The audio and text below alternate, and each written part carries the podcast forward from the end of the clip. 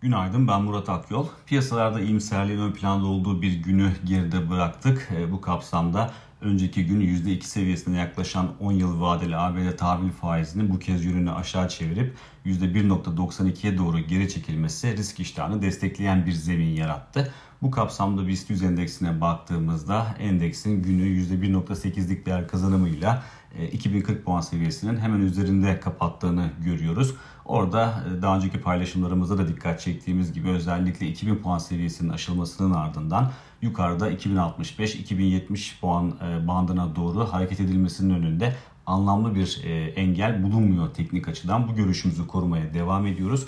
Ama 2070 civarı aynı zamanda teknik açıdan da çok önemli bir direnç noktası olduğu için endeksin kısa vadeli görünümünün bu seviyenin aşılıp aşılmayacağına bağlı olduğunu düşünüyoruz.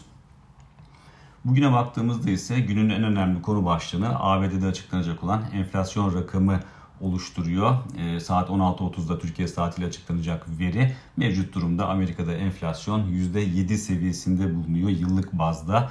E, genel beklenti e, %7'nin üzerinde kalınacağına işaret ediyor ki ortalama e, tahminlere baktığımızda da %7.3'lük bir e, rakam görüyoruz e, piyasa beklentisinden daha güçlü bir rakam ortaya çıkması durumunda bunun risk iştahını daraltması söz konusu olabilir. Çünkü enflasyon patikasının e, yukarı yönlü olduğu bir durumda Fed'in de yıl içinde daha sıkı bir para politikasına doğru hareket etme ihtimali artacaktır. Mevcut durumda e, şu anda yıl içinde Fed'den 5 kez faiz arttırımı bekleniyor ama enflasyonun e, daha da yükseldiği bir senaryoda bu rakamın yukarı yönlü revizyona uğrama ihtimalini de göz önünde bulundurmak gerekiyor.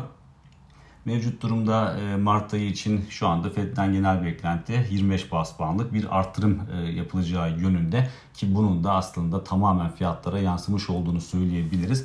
Ama enflasyonun e, yönünü daha da yukarı çevirdiği bir senaryoda bu 25 bas puanlık beklentinin 50 bas puana doğru revize edilebileceğini de söyleyebiliriz. Dolayısıyla böyle bir senaryoda enflasyonun yönünü yukarı çevirip piyasa beklentisinin de 50 bas puanlık bir artırıma işaret ettiği bir senaryoda özellikle hisse senetleri üzerindeki baskının da artması e, şaşırtıcı olmayacaktır.